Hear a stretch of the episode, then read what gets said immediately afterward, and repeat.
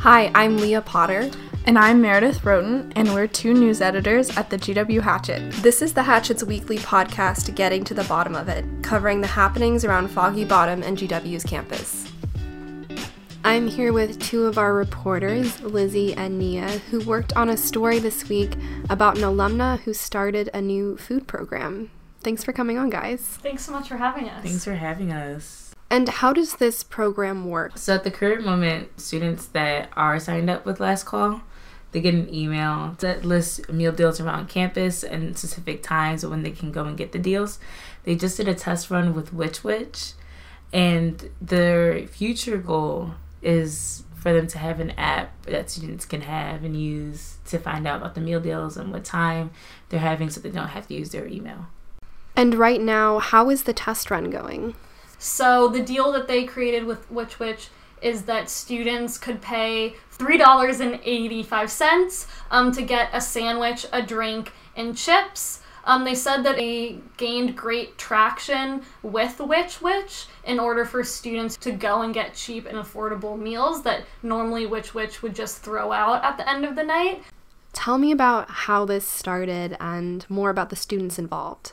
Yeah, so the two co founders of Last Call for Food are Chloe King and Aaron McGoy. Chloe King originally had an internship with the World Wildlife Fund, and when she went to study abroad, she uh, suggested that her friend Aaron pick up where she left off with the internship. So Aaron worked with the food waste team at World Wildlife Fund and did a lot of research into global food insecurity and food waste. So, Last Call for Food is really based on that. Their mission is to pair uh, students at GW with restaurants around DC for discounted meals. So, whatever food is going to be normally thrown away by these restaurants, uh, Chloe and Aaron plan on working with these students to let them know of these cheap deals that restaurants have before the businesses close in order to both combat food insecurity on campus and also reduce the amount of food waste that restaurants produce in DC.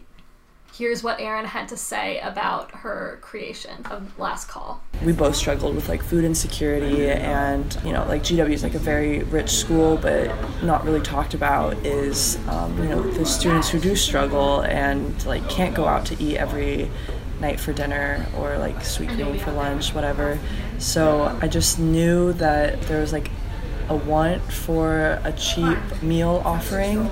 What are they looking to do in the future?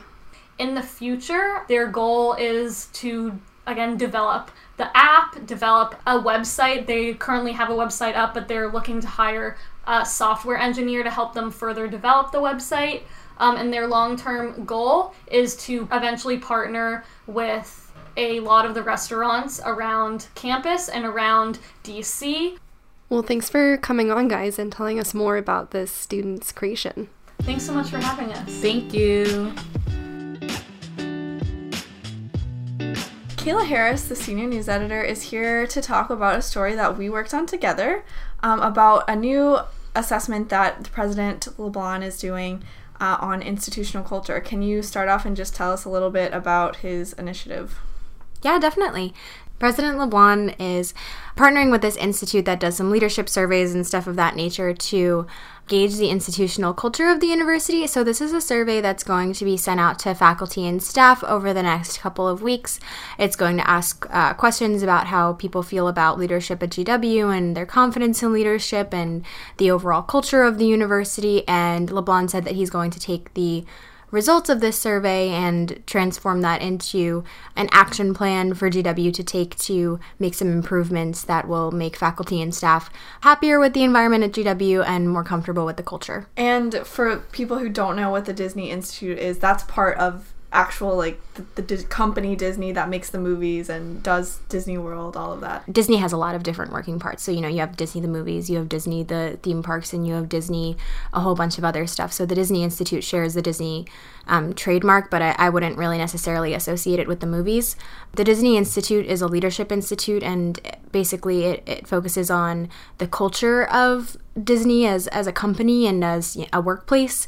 And so the Disney Institute offers trainings and workshops and surveys for other companies so that they can gauge the way that they work. And you know, one of the one of the things that LeBlanc was bringing up when we sat down with him, I'm sure you remember, is he was saying, okay, the the Disney Institute, they're really focused on culture because they say it takes X amount of people to get a job done in a certain amount of time. But if X amount of people getting a job done in a certain amount of time sacrifices any of the personal connections that they would make with the customers or stuff like that, they don't want that. And so they would rather have someone be less efficient but focus more on customer care. And so uh, that's kind of what the Disney Institute does. And why is this something that President LeBlanc has been focused so much on recently? LeBlanc has been focusing on institutional culture since day one. Um, he's always said that he's a data person, you know, and, and he, he says that multiple times he's a computer scientist. So we talk a lot about culture and we talk a lot about anecdotes about culture. And so his main thing here is that we don't really have any statistics to back up that uh, claim that you know the institutional culture isn't great here and there's no real uh, data to pinpoint to say okay faculty are upset about this or staff are upset about this and so that's kind of the purpose of this survey is to get some data on this data that can be you know put in a spreadsheet and analyzed by other computer scientists or by other data people and so there can be actual conclusions drawn based on the data instead of just relaying anecdotes and working with that uh, that name brand, working with a third party that comes with a price tag, um, three hundred thousand dollars. That's not cheap, but why did the president say that it was something that was worth investing in? I mean, he literally said this is a direct measure of how much this means to us. He said, Is institutional culture something that we care about? Yeah, clearly it's something that we care about because that's what he's heard from faculty and staff. And so, is it worth funneling $300,000 into bettering the culture at GW? He thinks it's worth it. Is this something that typically happens at other institutions? I can't speak for all other universities, but definitely some of the experts that I've spoken to at other schools, like the University of Southern California and uh, Cal Berkeley, they issue surveys. The University of Miami, LeBlanc's former institution, also issues surveys and um, does, you know, even if it's not a survey specifically, they do some sort of measure of institutional culture on a regular basis. Um, was saying, yeah, I don't know why GW hasn't done one over the past few years, but um, other schools definitely do it. They try to gauge the culture. Thanks, Kayla, for talking to us about this story this week. Of course, anytime. Leah, you have a story this week about some updates to the Student Code of Conduct. And this is the first time they've updated this document for more than two decades, right?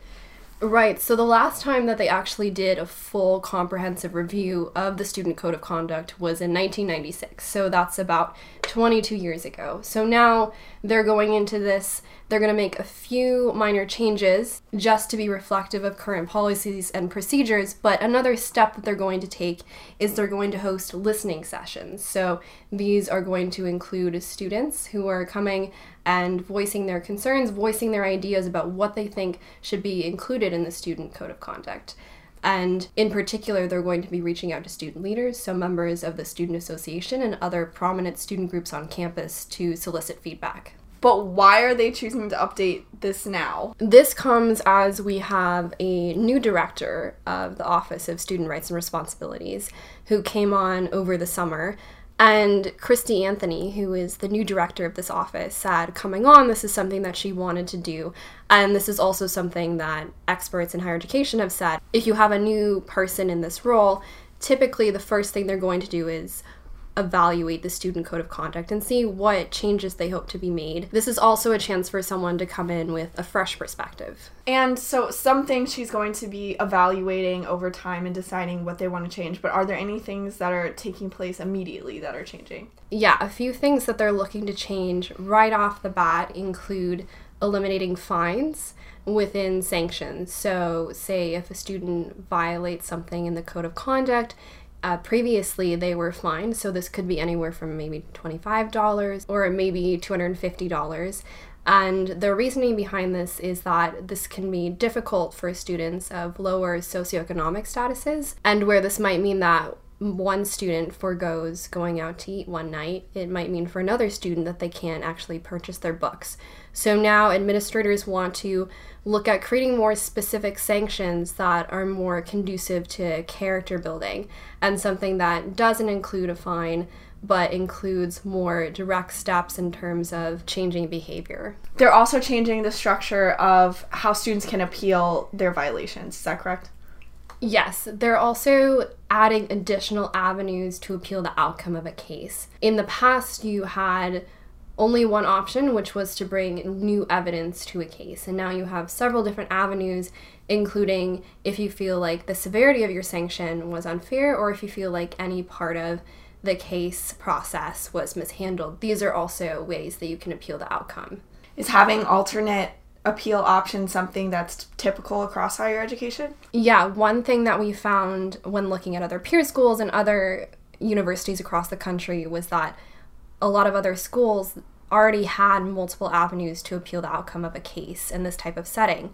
And this is also an area of concern that students have addressed as well. In spring of 2017, a former student led a series of protests after she found the outcome of her Title IX hearing to be unfair. And after launching a petition in protest of this outcome, one of the things she was calling for was more avenues to appeal the outcome of these types of cases. But now, specifically, Title IX cases are separate from SRR, but still, this is reflective of what she was asking for in her petition and what a lot of other students have said in the past. Are they doing anything to update the language itself of the code? Yeah, another key change that they're looking to make is updating the pronouns used in the student code of conduct to make them more inclusive. So there are a lot of places where pronouns are binary, and then there are also a lot of places still that administrators said only use male pronouns. So now they're hoping to make pronouns inclusive for all students because the student code of conduct is something they said that should be inclusive of the entire student body. Thanks for sharing these updates. Yeah, and I'll be sure to keep you updated on anything that happens about this. Margot, this week you have a story about a GW alum who made it to the big time and is actually performing at a DC Music Festival next week. Yeah, so Joshua Karpeh, who is a GW alum, graduated in 2015.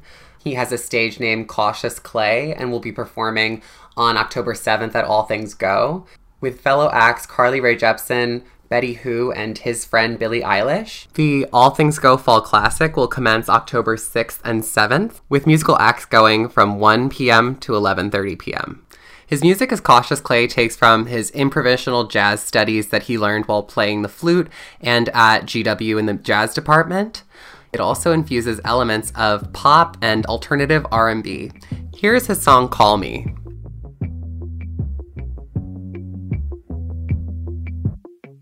Only wanna hear the good news. Karpeh graduated from the Elliott School in 2015 with a minor in jazz studies from the music department.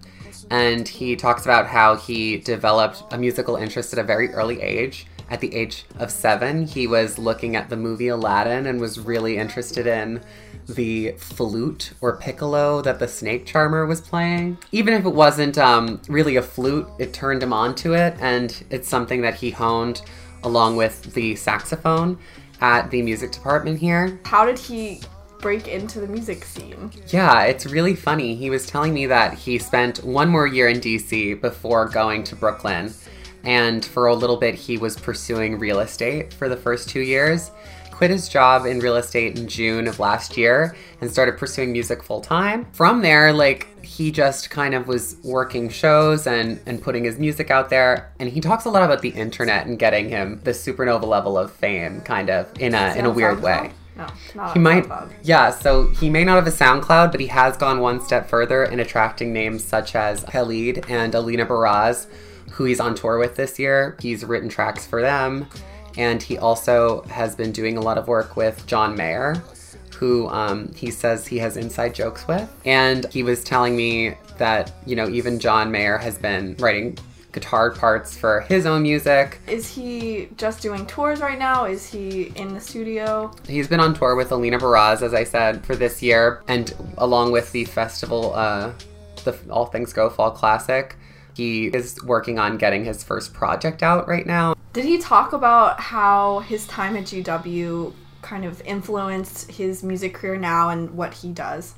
Yeah, he said that the music department was a place where, like, you know, he actually found it within himself to kind of pursue music as a, a real thing, and that the amount of support he received from his professors in honing his craft. He had been pursuing music since age seven, but it was never something that he would have imagined. You know, getting a degree in international affairs, you don't really picture yourself then just dropping everything and becoming a musician. In 2015, the music department suffered some really deep cuts in its funding, and he said that was a large part of the reason why he was disappointed or like didn't come back to GW. And so here's him now discussing his reaction to the music department's treatment after graduation. I mean, like right about the time I was graduating was when they, they, they actually lost a bunch of funding, and a bunch of my favorite professors actually couldn't even work there anymore. So it was pretty upsetting for me, and mm-hmm. partially why I, I haven't really been super involved in like, you know, even my perspectives on on the scene or anything going on musical at the camp at the campus because it like kind of felt a little bit like a stab, you know, in the back for for like for what I was doing at the time. Thanks for giving us the latest on Cautious Clay. Yeah, thanks, Merida. That's all for this week. Thanks for joining us on Getting to the Bottom of It. Getting to the Bottom of It is hosted by news editors Meredith Roaten and Leah Potter and features culture editor Margot Dines. This podcast is produced by managing editor Matt Cullen and video editor Ariana Dunham. Music is produced by Olk Studio and Cautious Clay. Special thanks to Kayla Harris for joining us. See you next week.